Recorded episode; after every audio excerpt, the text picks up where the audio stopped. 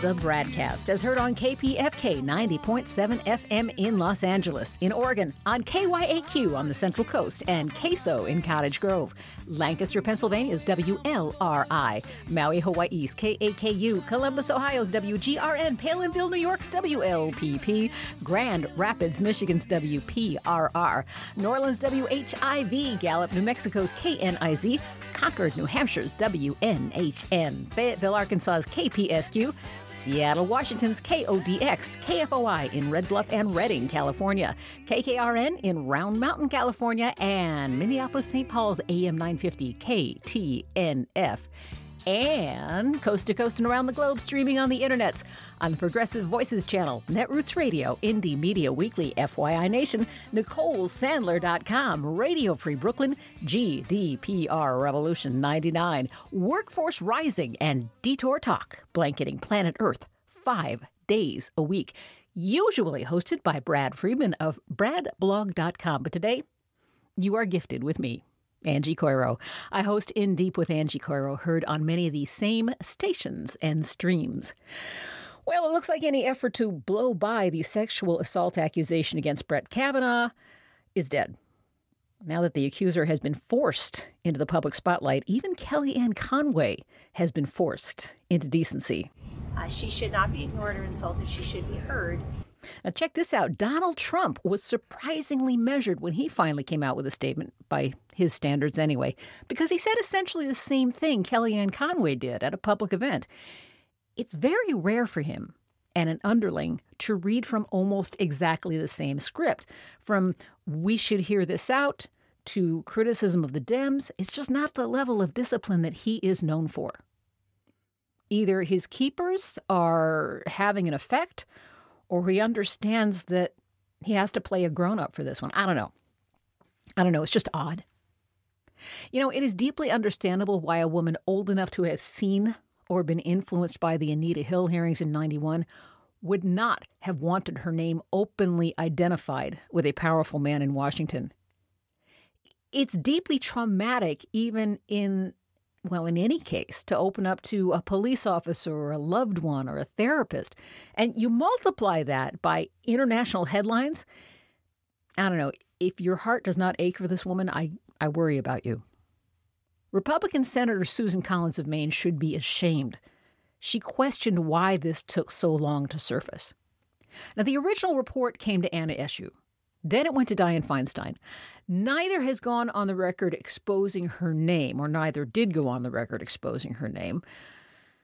Is it possible that having soaked for years in the bro culture of American politics, that both women knew exactly what this professor would be in for if her name went public. Isn't it possible they wanted to respect her despite what the incident could reveal?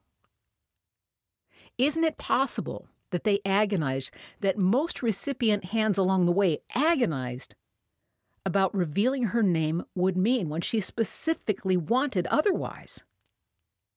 Think about it. This is the sacrifice of a woman's privacy and probably her character versus the confirmation of a Supreme Court justice who just might have a sexual assault in his past. An accusation versus the lifetime appointment of the accused. Yes, six weeks is a long time. Not compared with this woman's lifetime.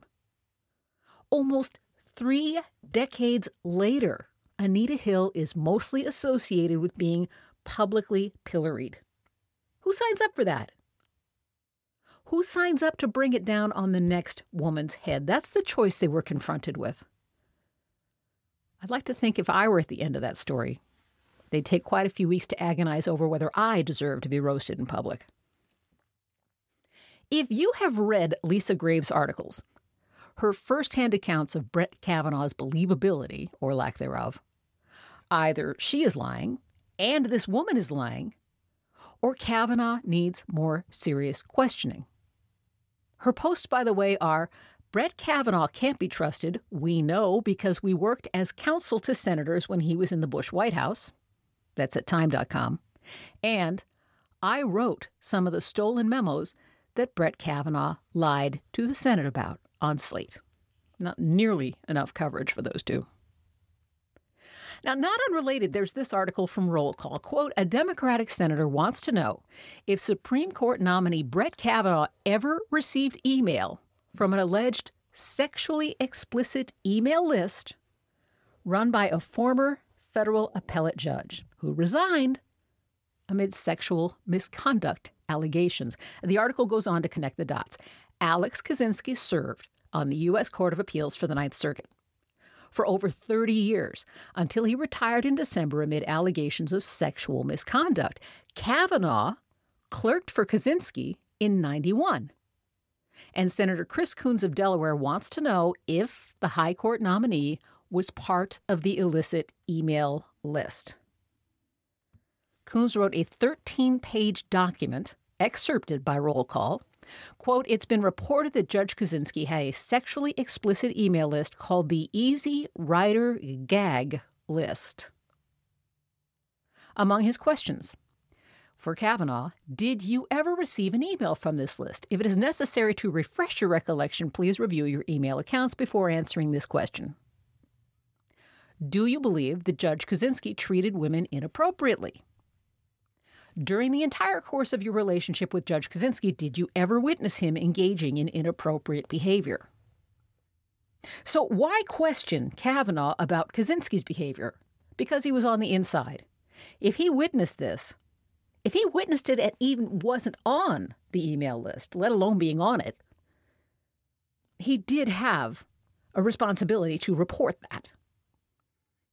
It was incumbent on him to take the moral stance, and if he didn't, that is relevant. The rest of that article is at rollcall.com. That list of Kavanaugh's female classmates who attested to his character may, emphasis, may be falling apart. Politico tried to reach all of them after the accuser went public, and only two so far have gone on the record still supporting him. To be fair, Politico reports that most haven't responded at all. You can't guess at what that means. They didn't respond at all, period. Meanwhile, women who say they attended the same high school, hundreds of them over the decades, are signing a public letter that what Christine Blasey Ford said happened to her at Kavanaugh's hands is completely consistent with the culture they experienced at that high school, Holton Arms. Now it's list versus list. You know, two things stick with me about this whole mess. First, Ford's fear that while Kavanaugh allegedly covered her mouth to stifle her screams while he tried to tear off her clothes, she was afraid she would die, accidentally be killed. What must that be like? And as she told the Washington Post, she didn't want to come forward with this because, I'm quoting, why suffer through the annihilation if it's not going to matter? That, first and foremost, is what we learned from the Anita Hill hearings. You suffer, your character is annihilated, and ultimately it doesn't matter. So, assuming just for a moment the accusations are true, do we believe in maturing and redemption? Can you say something? Can you do something like this at 17? What he was accused of. If he did that, can you do that at that age? And then over time, become a decent human being with fairness, empathy, and a conscience. Now, so much of what I have heard and read all my life, and I am a voracious reader, very interested in human psychology. So much of what I've heard and read indicates that if you haven't formed those traits by a very young age, well before 17 that you're going to struggle with forming them at all. So I was corresponding this morning with Laurence Steinberg, distinguished university, distinguished university prof of psychology at Temple University, and he doesn't feel that that's the case if this is an isolated incident with intoxicants, intoxicants involved. Here's a letter that he has sent to the New York Times, no word as to whether they're going to publish it. There are many reasons to be concerned about the nomination of Judge Brett Kavanaugh for a position on the Supreme Court, but something he may have done as an intoxicated 17 year old at a party with his classmates is not one of them. Indeed, the very body on which Judge Kavanaugh would serve if confirmed, has ruled repeatedly during the past 13 years that people under the age of 18 should not be held to the same standards of criminal responsibility as adults. Because teenagers are impulsive, susceptible to peer influence, and still capable of change. Few of us, his letter goes on, would want to be judged in adulthood on the basis of isolated incidents in which we were involved or accused of having been involved as teenagers. I sure wouldn't. That's the end of his letter.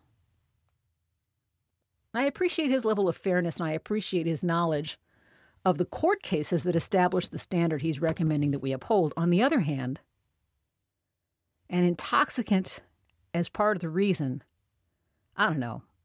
How many people have you tried to rape when you were drunk? Me? None. Most? None. Surely it says something. I believe Kavanaugh's accuser. I cannot fathom a woman who volunteer for what she is about to go through, has already begun going through. And Lisa Graves is a colleague for whom I have immense respect. I believe her too, especially based on her direct experience with Kavanaugh's level of honesty. Meanwhile, Chuck Grassley wants to wrap all this up by talking on the phone with Professor Ford and Kavanaugh. What can one even say? Update on Florence 23 are reported dead now in the storms and the subsequent floods so far. You would not know that from the toddler in chief's Twitter feed, his primary means for conveying what really matters to him.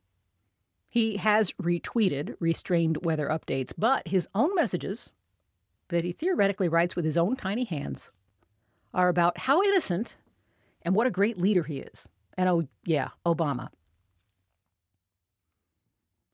New Quinnipiac poll addresses both Trump and Kavanaugh. Kavanaugh first. This is so revealing. Men support his confirmation 46 to 37 percent. Women opposed 47 to 36 percent. And the racial gulf is even more evident. White voters support confirmation 49%, with opposition at 66% among black voters, 53% among Hispanic voters. America contains so many worlds that barely touch each other. So, meanwhile, here's what the same poll says about Trump, and he's not going to like, well, most of this. 57% say he does not have good leadership skills. 55% say he doesn't care about average Americans. 65% say he's not level headed. 60% say he doesn't share voters' values. 55% say he is not fit to serve as president. 55%. Only 48%, less than half of Americans surveyed, say that he is mentally stable. Hmm. Mark your calendars, it's been 10 years since the collapse of Lehman Brothers. One of the voices saying that it could happen all over again, she was actually on the scene for that. And I hope I'm pronouncing her name correctly. Madelyn Antoncic was the chief risk officer at Lehman Brothers from 2002 until 2007. Here's part of what she had to say in the New York Times today. Quote, Lehman knew precisely the risks it was taking. It was my job to know those risks and communicate them to the rest of the senior leadership team. There came a time when they were not interested in hearing what I had to say. And Lehman lost its way. Risk management was repeatedly overruled. Okay, we've seen a lot of regulations since then. What about that? Quote, the unintended consequence is that risk has shifted away from banks to less transparent, unregulated entities. For example, the increase in capital requirements have helped feed the so called shadow banking system.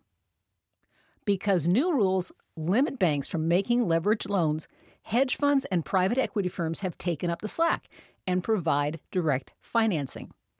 This is hardly the outcome, she says, intended by the regulators. This peer to peer lending is not regulated in the same way banks are, and moving this lending to shadow banks reduces transparency to regulators.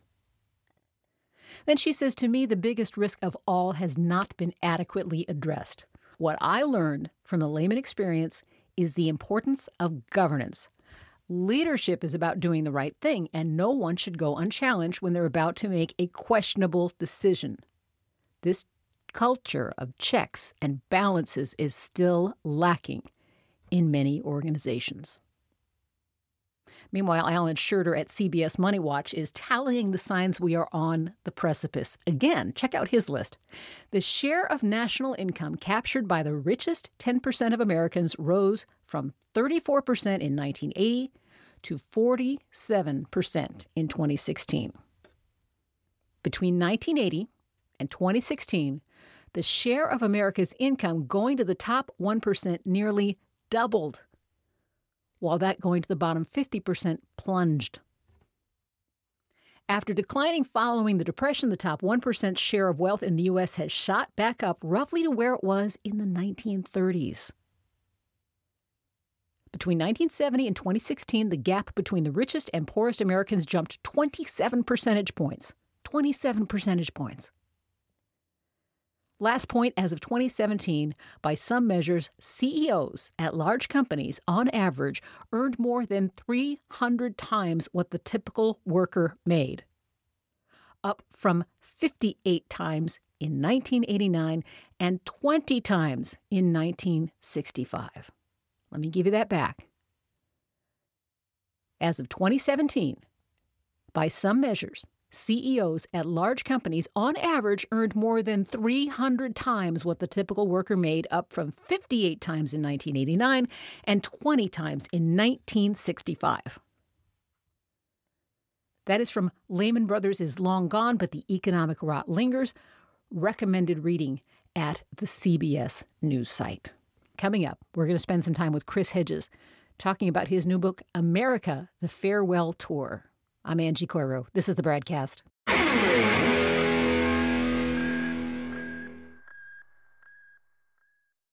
Hey, this is Brad. The BradCast survives thanks to you and your support. Please stop by bradblog.com slash donate today to help us continue to do over your public airwaves what we try to do five days a week. That's bradblog.com slash donate, and thank you.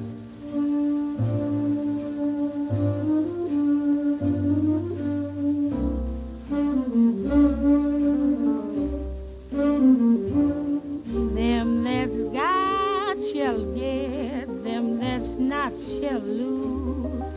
So the Bible said, and it still is news.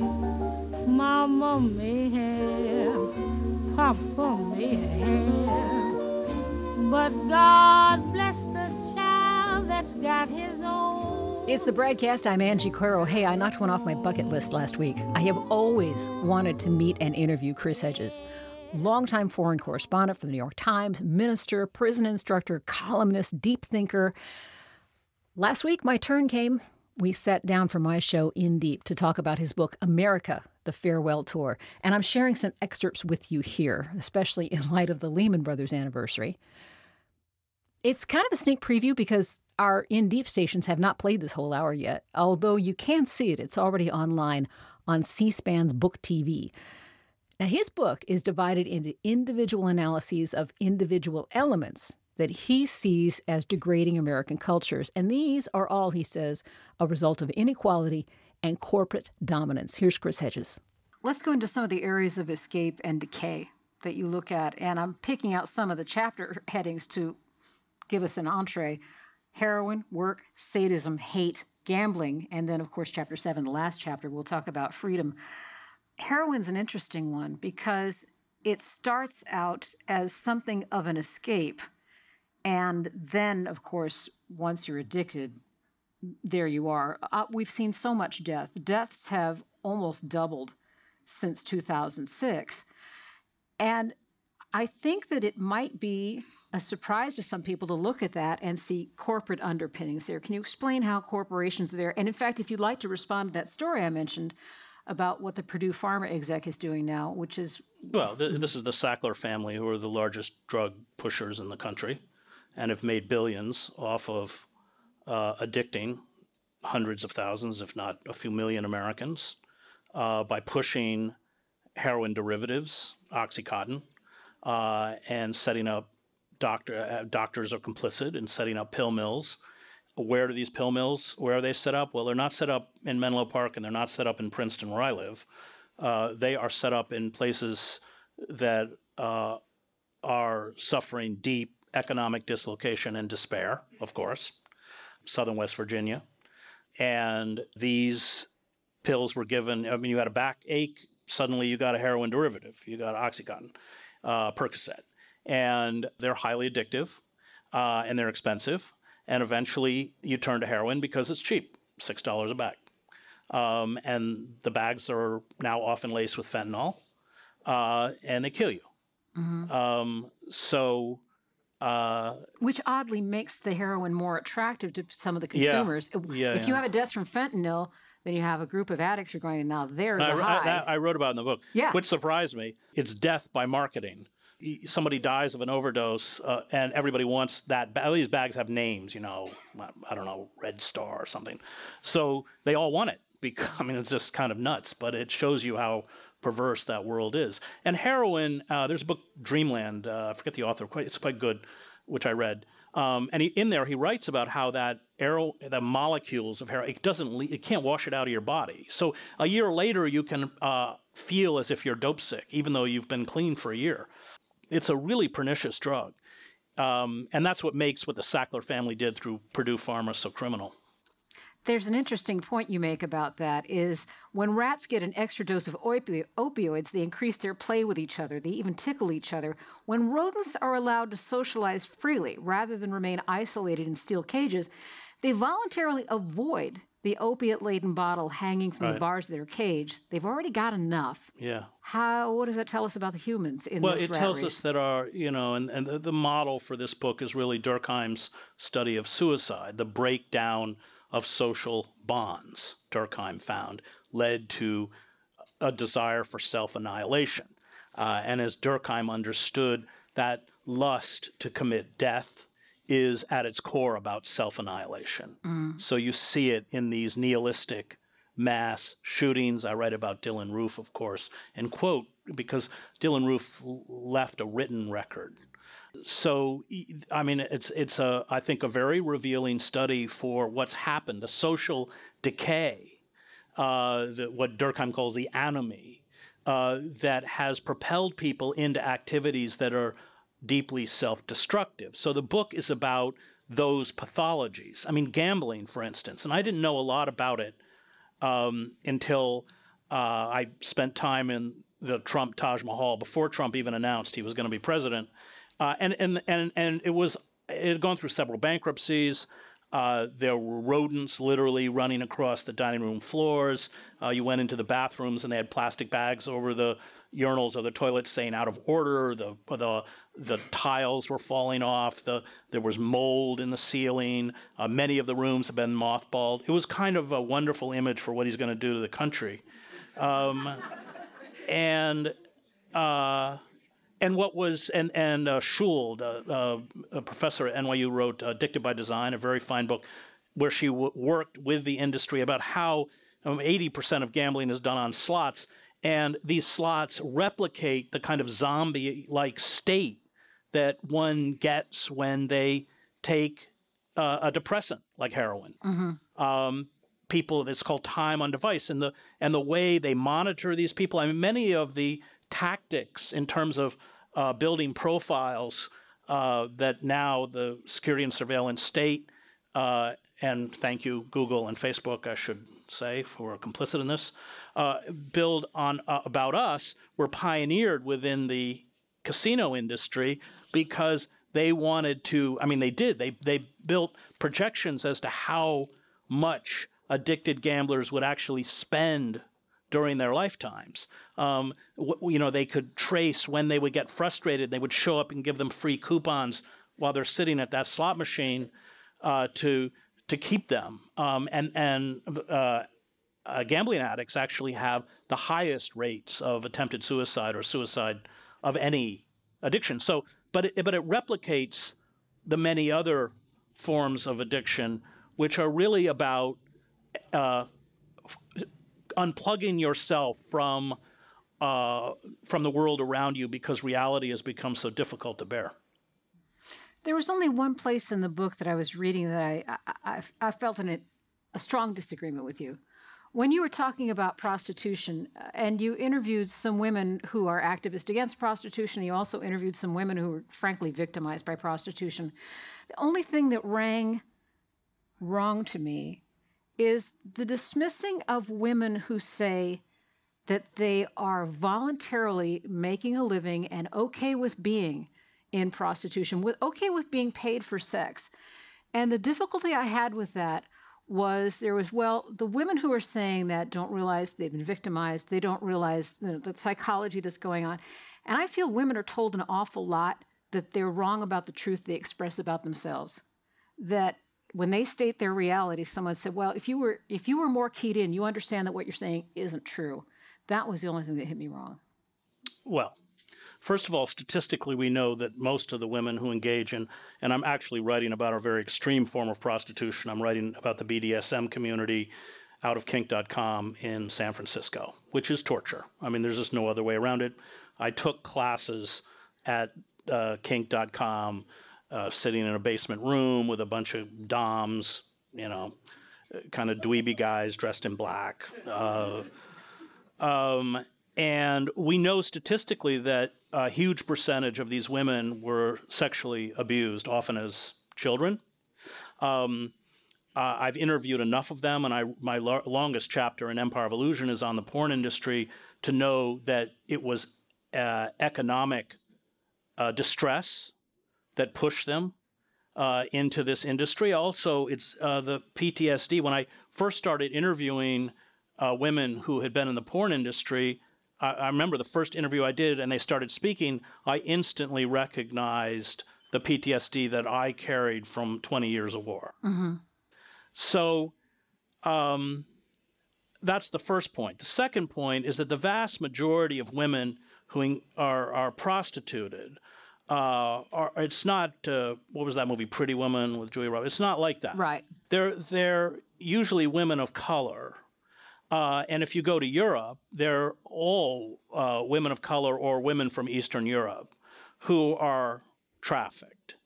And um, I, I do break with the left. I mean, you talk about being a liberal. I mean, this is not a liberal belief, but it's one that I hold actually that um, we have to decriminalize the act of prostitution, i.e., the women are not the criminals, uh, but the traffickers and the uh, the pimps and you know these figures are should be criminalized and customers and customers and John. So uh, I think that's a very rational model. I think it's compassionate to the women.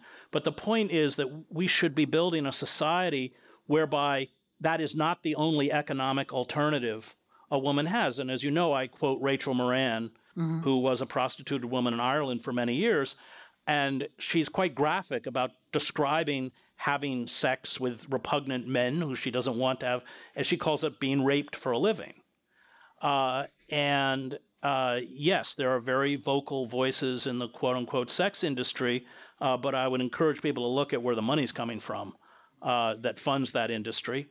Uh, m- most of the women that I sought out who had been in the prostitution industry or in the porn industry, they don't want to talk um, it, you know, they suffer the same kind of trauma. Well, it's not the same, but a similar form of trauma that those of us who come out of war suffered. And I would also add, you know, as a war correspondent, the only thing that wars produce in greater number than corpses are prostitutes. Um, these are uh, widows, women, uh, uh, girls in refugee camps. I mean, prostitution was endemic in every war that I covered and it gets into the commodification of human beings. You know that that of course the natural world is a commodity that we're destroying, but also under corporate capitalism, human beings are commodities that we exploit. Uh, and as somebody who sees with intrinsically in every form of life, and not just human life, uh, the sacred, I, I, this is just something I can't I can't support. Let's move over to the alt right and the alt light, and how one serves essentially as an entree to the other. Right. So Trump is kind of the alt light. Uh, you know, there's good people on both sides, but it funnels people into the alt right, which is kind of that spectral figure of Stephen Miller um, in the White House. It normalizes and maybe legitimizes racism, as we said before, incitement to violence. Uh, it has the uh, effect of demonizing the vulnerable. And in proto fascist or fascist societies, it's the vulnerable who pay. I mean, the whole idea that 11 million undocumented workers, most of whom are from Mexico and Central America, are at fault for the economic decline of the United States is patently absurd. But as things devolve and we are headed for another economic crisis, the New York Times, four or five days ago, had a very chilling editorial that said this. And they had an article uh, a week ago about how the fracking industry would be the next dot bomb dot com crash because it's on projected profits. It's not actually on earn. In fact, the fracking industry loses tremendous amounts of money. And in a moment of instability, then you have already mainstreamed Islamophobia. You've already mainstreamed racism, attacks against poor people of color, and uh, the elites, and this goes back to Yugoslavia, will then use and or direct that rage towards the vulnerable uh, and allow this incoherent uh, anger to express itself through violence as if these people are somehow responsible. And and you know the the, the uh, one of the things that disturbs me. There are two things that disturb me particularly about Trump. One is the poisoning of civil discourse, but also uh, that that characteristic which I write about in the book of the permanent lie, which is different. All politicians lie. I, I was a reporter; they all lie. There's no exception. Obama lies, Clinton, they all lie. But Clinton, who sold us NAFTA and sold us NAFTA by promising that it would mean millions more good American jobs, doesn't continue to tell us that NAFTA produced millions of good American jobs.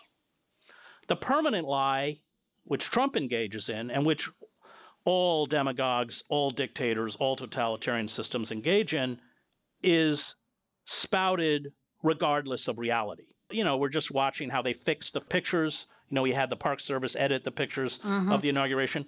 Reality doesn't make doesn't, and that's extremely dangerous. Hannah Arendt writes about it in Origins of Totalitarianism because it's what you see in front of you is being denied by the megaphone, mm-hmm. and it creates a, a kind of schizophrenia. And unfortunately, we are a society awash in fake news, which doesn't come out of Moscow. It comes out of Fox News. It comes out of Breitbart. It comes out of these. I mean, the whole idea that Fox News is now considered a legitimate journalistic enterprise is staggering and Well, frightening. While Britain treats, treats Fox News as unreliable and not a legitimate news Well, outlet. of course, it's unreliable and it's a, it's a piece, it's propaganda. Well, you're, you're on RT, which is Yes. a, a Russian news outlet. Yes. It could be taken as a conflict of interest to say that You know- Russia is not a fake news machine. Well, I didn't say Russia wasn't a fake news machine. All governments, I I don't trust any government, including the Russian government. I mean, I'm not discriminating here. But if you are an anti capitalist and an anti imperialist critic, you have nowhere to go anymore. And so uh, I, I know very well why RT allows my show. It's the same reason Voice of America put Václav Havel on during the communist regime. Havel, who I was in the Magic Lantern Theater every night in Prague during the Velvet Revolution with Havel, was a socialist. He didn't support American imperialist adventurism in Vietnam or anywhere else, but he had nowhere else to go. Mm-hmm. And this is about the corruption of our media platforms and in particularly our public television. If you went back to the 1960s on public television, you could see Malcolm X, Noam Chomsky, our greatest intellectual, who's been completely uh, blacklisted, Yes. uh, Howard Zinn, James Baldwin. And now, because they've slashed the funding, because PBS is dependent on corporate donations like NPR, it's uh, uh, the, the, it, it's this constricture of acceptable opinion. And of course, you know, the Koch brothers are big investors in public broadcasting. Now, of course, they're destroying the crown jewel of American democracy, which is called public education. And that constricture has left us without a vocabulary to understand the class warfare that is being waged against us by a global corporate oligarchic and I would argue criminal class. Um, and that's by intent. And so the, the, the elites understand that, and this is across the political spectrum, there, nobody's buying their ideology of global capitalism, globalization, neoliberalism, whatever you want to call it. Nobody's buying it. They're not buying it on the right, they're not buying it on the left. And so the elites have, have gone after, over the last year, those critics of corporate capitalism and imperialism who already exist on the margins of the internet. Mm-hmm. And how have they done that? Well, Google, Facebook have imposed algorithms that block those people out. So I write a column every Monday for the website Truthdig, run by Robert Scheer, one of the great American journalists, former editor of Ramparts. And so it, it, they have what they call impressions. So if you'd gone to Google and you typed uh, let's say, imperialism, and I had recently written a story on imperialism or column, then it would be there with other. Now it's not there. And so we've watched at Truthdig alone the referrals from imperialism uh, decline over the last 12 months from 700,000 to below 200,000 as they perfect the algorithms. All of the sites, Black Agenda Report, Counterpunch, Alternet, which has lost 63% of its traffic, World Socialist website, 80 something percent of its traffic. Couple that with net, the abolition of net neutrality, and what they've done is uh, further push their critics uh, from reaching the public because they have no credibility left. And that loss of credibility is what led to the insurgency in the Democratic Party with Sanders, and it's what led to the insurgency in the Republican Party with Trump. And the elites are kind of scrambling. Let's take a quick pause here and then we'll get more of Chris Hedges. I'm Angie Coiro. This is the BradCast.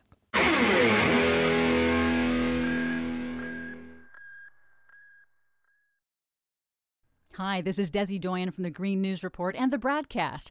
What the public hears on the public airwaves matters. At the BradCast, we do our best to bring you accurate news and analysis on the issues that actually matter, and we do it all independently without corporate or political influence. But we can't do it without you, now more than ever. Please help us stay on your public airwaves by going to bradblog.com/donate to help keep us going. That's bradblog.com/donate and thanks. It's the BradCast. I'm Angie Coiro with more excerpts from my conversation with Chris Hedges. Let's talk about trying to decide who it is that we can partner with if we're going to save the country, if we're going to form alliances. Uh, you talked about the Industrial Areas Foundation, which I had not heard of before. That's and the that, old Saul Alinsky Foundation. Yes. And you're talking about people who come together who may not otherwise merge on thoughts. They're, sure. you know, um, people who come out of churches going with people who are atheists, but they all recognize a common need. Well, that's the point. Mm-hmm. And, you know, I, I'm very opposed to writing off as irredeemable or deplorable Trump supporters. Um, I've been in, you know, in Anderson, most of these old UAW workers, they voted for Sanders, but in the general election, they voted for Trump.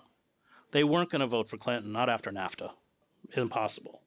And maybe it comes from my stock of a small town Maine where most of my relatives held political views which were pretty repugnant and drove around literally with gun racks and but but it gave me a window into their struggles and the only way that we're going to advance is to build coalitions around major economic issues. I mean, if you went into a Walmart and said, "I'm here to organize," I mean, Walmart, the uh, the Walmart family, the Waltons would never allow you to even get in Walmart. I mean, there's the great union busting corporation of America. But if you could get into a Walmart and said, "We're here to organize for $15 minimum wage," uh, you would certainly have people of various political persuasions who would would join you in that cause. And I think with that uh, we have to. I, I, I am very critical, as you know, of the politics of multiculturalism and uh, identity politics divorced from economic justice. Uh, and I think that you know there was I think it was Lord Salisbury said there's no there's no uh, there's no permanent alliances, only permanent power. Mm-hmm. Uh, was certainly was how Saul Alinsky worked in Chicago. Uh, we have to organize around issues that affect the lives of working men and women and the poor, and you know who they voted for, if they voted, uh, you know whatever. I mean, I think we have a right to ask them to respect everyone around them but we're only going to build significant change by making these alliances not falling into the trap of the class divide by splitting the working classes along racial you know or ideological lines. That serves the interests of, of the oligarchs. Doesn't that turn a little bit problematic? I'm thinking specifically of when bernie sanders was on the trail and there were some black lives matter activists who got up at one of his rallies and said you're not listening. We're being shot in the street. You can talk about giving us more jobs. You can talk about you know making more money available to us. Right now we're being killed and need to focus on that. And i think that when you put the blanket of identity politics on that it can sound especially from a white guy kind of dismissive well, I, I don't look at the black lives matter movement as identity politics at all forgive me i misunderstood that I, I i'm talking about uh, places like Princeton where I teach. You, because when you said racism, I thought you just well, put it in the same. Uh, no, I'm, I'm a strong. I write in the book. I'm a strong supporter of the last chapter of the Black Lives right. Movement. Uh, and in fact, a matter of fact, interview activists from Ferguson uh, who I admire immensely. Yes. Um, no, they're responding to police terror, police murder, uh, which happens in marginal communities every single day in this country. Mm. and they have done so with immense courage. Uh, and I will also add that I found Bernie Sanders, especially at the beginning of his campaign, tone deaf on the issue of race and racial violence. I teach in a prison, so mm, yes. I'm, uh, you know, I, I, I, see up close uh, what we have done to poor people of color. The, our system of mass incarceration, uh, which is one of the great human rights violations of the industrial world. 25% of the world's prison population. We are 5% of the world's prison population. 94% of these people never even had a jury trial. This is about social control. And, and, and we saw it. And Clinton, you know, go back to the 1994 omnibus crime bill where he pumped 300 uh, million dollars into the prison system, uh, expanded the prison population from about 700,000 to 2 million. Um, you, you, you left deindustrialized pockets, uh, there was no hope for them to make a living within the legal economy. Um, they're not producing money for the corporations on the streets of these industrial wastelands, but you lock them in a cage and they can produce fifty or sixty thousand dollars a year for the prison contractors, for Aramark, which runs the food service, for Global Tel Link, which uh, has these horrible four to five times uh, what our phone rates are, and and that makes me extremely uh, angry because for uh, children, the only way they can have contact with their parents, incarcerated parent, is through the telephone. Uh, the privatization of uh, medical services, uh, um, JPay, money transfer. There, it's a billion billions in terms of predatory activity. And Dostoevsky says if you want to understand the heart of a society, Look in their prisons. Look what they do to the most vulnerable. Mm-hmm. And now we have almost a million prisoners who work for for profit corporations. And there are cities and counties that tell prisons if you build here, we'll keep the cages full. Yeah, well, they do. They And they do keep, and their lobbyists pass laws uh, to keep recidivism rates over 60%. percent mm hmm um, you know, people say the system doesn't work. That's wrong. The system works exactly the way it's designed to work. And we just uh, have had uh, this uh, prison work stoppage, commissary boycott, even hunger strikes within the system because they fully understand uh, that the only way to end slavery, and we're talking about states like Georgia where people work 40 hours a week for nothing or they work for 20 cents an hour, uh, is to stop being a slave. Because if you if you paid the minimum wage within prisons, and you don't have to under the 13th Amendment, the prison system would not be sustainable. It would just be economically too costly to sustain.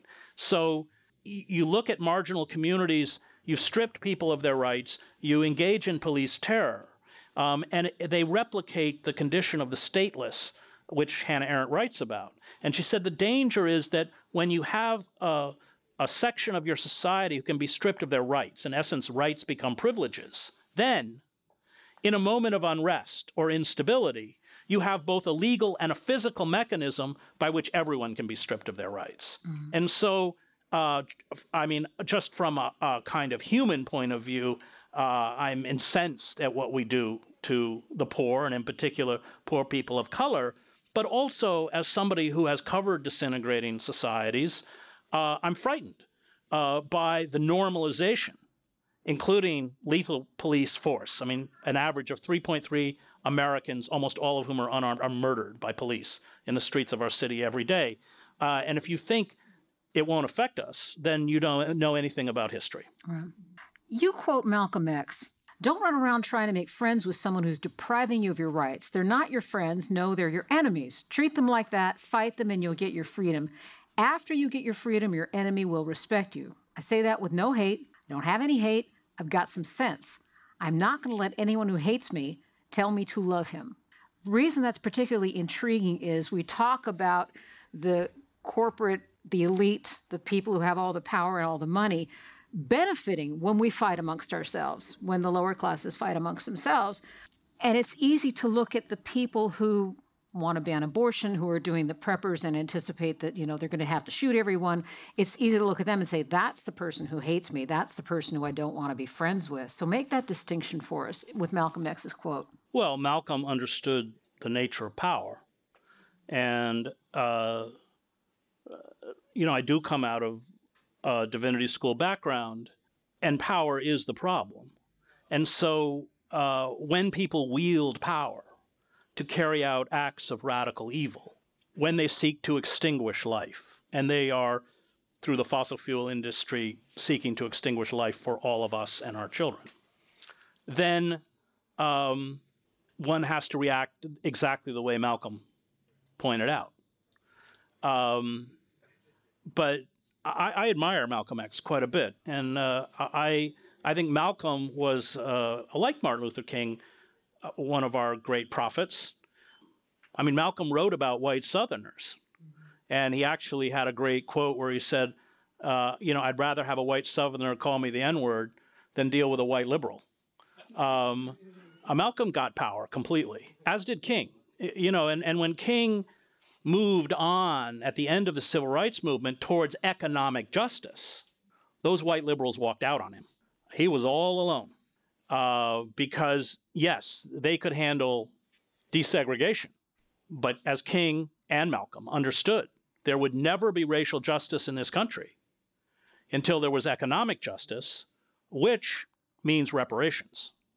Um, and the inability on the part of the white ruling elites to face the monstrous crime against humanity that they carried out in order to enrich this country, both against Native Americans and African Americans. I want to go back to the fact that so many of our audience members are asking about how you talk to people with whom you have opposing views. And I'm thinking about the person that you interviewed in the book whose view of, I can imagine what he'd say about reparations, but the, the way that black people portray how many people get attacked, that there's actually more black on white crime, um, that people who didn't own slaves or slaves were happy, slaves were sad when their masters died. And I'm. Oh, that was Dylann Roof, but. Yeah, but it's an attitude that's out there. I mean, this is how would you, subtracting Dylann Roof, how would you talk to someone when you're trying to explain, for example, reparations, when you're trying to talk about the generational loss with something of slavery? Well, you, you, can't speak to people who are not uh, engaged in the real world. I spent two years writing a book on the Christian right called American Fascists, the Christian Right, and the War on America. And I didn't actually use the word fascist lightly. I look at them as Christian heretics. They have fused the iconography and language of the Christian religion uh, with uh, the iconography and language of the state, which is fascism for me. Um, they are not about love, they are about hate. Um, they are biblical. They are selective literalists. They don't actually know the Bible. I mean, when I was with them, I was always upfront about where I came from. And as soon as they realized that I grew up in the church, my father was a Presbyterian minister, and I was a graduate of Harvard, they never wanted to talk about the Bible with me. They were too frightened uh, because they only know what they were fed that buttressed their peculiar ideology. Mm-hmm. So you're never going to argue someone like that out of creationism. It isn't going to happen. And the reason is because the real world, the world out there, the world uh, where Magic Jesus wasn't watching out for them, almost destroyed them. And the stories in that book are also heartbreaking. Uh, and they and I was moved by them. So your substance abuse, domestic abuse, sexual abuse, uh, unemployment, evictions. I mean, their lives were just uh, ripped apart by the disintegration of their communities, their families, and the economic uh, blockages that prevented them from uh, reaching their hopes and aspirations. And I came at the end of that book to the conclusion that we're not going we're not going to argue them out mm-hmm. of any of that. Um, the only way to blunt that movement, which I wrote that book 10 years ago, which has now gotten worse because these Christian fascists are rapidly filling the ideological vacuum around Donald Trump, uh, is to reintegrate them into the economy. And so you ask how to speak to them. I sat for hours and interviewed them about their lives, about what they suffered, about what they endured, about and, and those stories engendered in me a very real and legitimate empathy, and they felt it. And the other thing is, I never ever, and this comes out of being a reporter for many years, I, I'm always completely honest with the people I interview. I never pretend to be something I'm not. I never use a pseudonym. And uh, when I did the Christian Right, they knew I came out of the liberal church. They knew I went to Harvard Divinity School. And I think that when you have that kind of honesty coupled with the capacity for empathy, you can actually have meaningful conversations. Uh, and what was interesting is that there were people in that book on the Christian right whose worldview was almost diametrically opposed to mine, but who who who afterwards contacted me because I had told their stories with compassion and respect. Mm. Uh, and so I think that when you ask how we speak to them, we speak to them about their suffering and we empathize with that suffering. And that is the start of a relationship. And we grasp that they have retreated into a form of magical thinking out of despair, and that trying to dissuade them of that magical thinking rips down the last protective cover they have. And so I, didn't pretend that I believed in creationism, and yet I didn't try and argue them out of the idea that in six days God created all living beings, including T Rex, who was in the Garden of Eden with Adam and Eve, which, you know, they believe. I mean, right. and if you go to the Creationist Museum in Petersburg, Kentucky, they have a T Rex with a saddle on it. Uh, and, uh, you know, it's funny in here, but when you're sitting there with 40 people and believe it, it's not funny, it's chilling. And the guide is saying, Well, I know you all wonder why T Rex had such big teeth. It's because Adam and Eve used T Rex to open the coconuts. I mean, but that shows you how how uh, how they've disengaged with the real world, and that is anthropologists call it crisis cults. You saw it with the ghost dance in 1890. That is a characteristic of every society. None of us are immune from it, uh, but it is a symptom of a society in deep, deep distress. I didn't realize till I read your book that there are Silicon Valley preppers. That even at the highest uh, yeah, echelons, there are sure. people preparing for Let, the end. Let's not get started on Silicon Valley. the well, great, fact, great, great enabler of the security and surveillance state. We promised we would get into some of your last chapter. I enjoyed this from one of the audience members. Okay, I haven't read the last chapter of the book. What can be done? Okay, we're getting into that. Talk about Burdock House. So, I we have to regain communities that have been destroyed, to pit power against power. We have to build alternative systems that sever us from the tentacles of corporate power. Um, we have to turn off our electronic hallucinations. Um, you know, if you are sitting alone in your room, furiously writing on your computer screen, um, you know, some diatribe against state authority, you are uh, doing just what the state wants, which is sitting alone in your room in front of a computer screen. Um, we have to build relationships the only way relationships can be built, and that's face to face. The fact that I had real relationships with members of the Christian, not the leaders who are, you know, the, the, these people who run these megachurches, they, they are they're all like Trump. People say, how can the Christian right, you know, ally with Trump? And that gives the Christian right a morality it doesn't have. These megachurch pastors, I mean, even in terms of sexual proclivities, they're doing things Trump never dreamed of. Uh, so, and they're making money off of people's despair, which is how Trump made his money. So, uh, they're they're complete. They're they're two peas in a pod. They're the same. They're they're. Um, but the fact that I could have relationships, and but we have to build those relationships, and that comes with listening. It comes with empathy. Um, that doesn't mean that, you know, uh, you know, I was quite upfront if they made a particular comment about a racial group or homosexuals. I I didn't let it pass but it doesn't mean you can't have and if we don't rebuild those relationships and if we don't rebuild structures to pit power against power then in the next financial crash which is coming um, and and moment of instability um, they will play us in a very frightening way. I mean trump is not a product of just our decayed political system. Boris johnson orban in hungary it's happening throughout the industrialized world where the wreckage of neoliberalism has destroyed, uh, has concentrated wealth in the hands of the oligarchic class and destroyed democratic institutions. And we are watching Betsy DeVos destroy public education. And why? Because the Department of Education spends 63 uh, uh, billion dollars a year on education, and the hedge funds want it, and they're going to get it. Uh, I mean, the pillage won't stop until we make them stop. Burdock House. Burdock House is an example of that. Former cap kids in their 20s, former Catholic workers, they buy an old warehouse for $25,000. They recon, recondition it, refurbish it to have rooms. Uh, in the backyard, they hold, it was, I found it quite moving. Uh, people, these kids trapped in these low wage, menial uh, you know, deadening jobs, uh, come and read poetry. One of the guys I interviewed was quite a talented blues musician, was playing blues. And and look, that we have to get in touch with those non-rational forces that the technological society seeks to diminish or extinguish.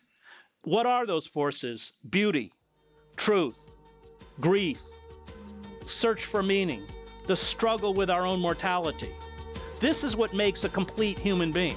And it's why the technocratic state makes war on the humanities and culture. Chris Hedges talking with me for Indeep at Kepler's Books in Menlo Park. The interview is coming to Indeep stations this week and is currently running on C SPAN TV. And that is a wrap on today's BradCast. Brad and Des will come back to you on the next go round, and I will be back next week. Take care of them in the meantime. Until then, good luck, world.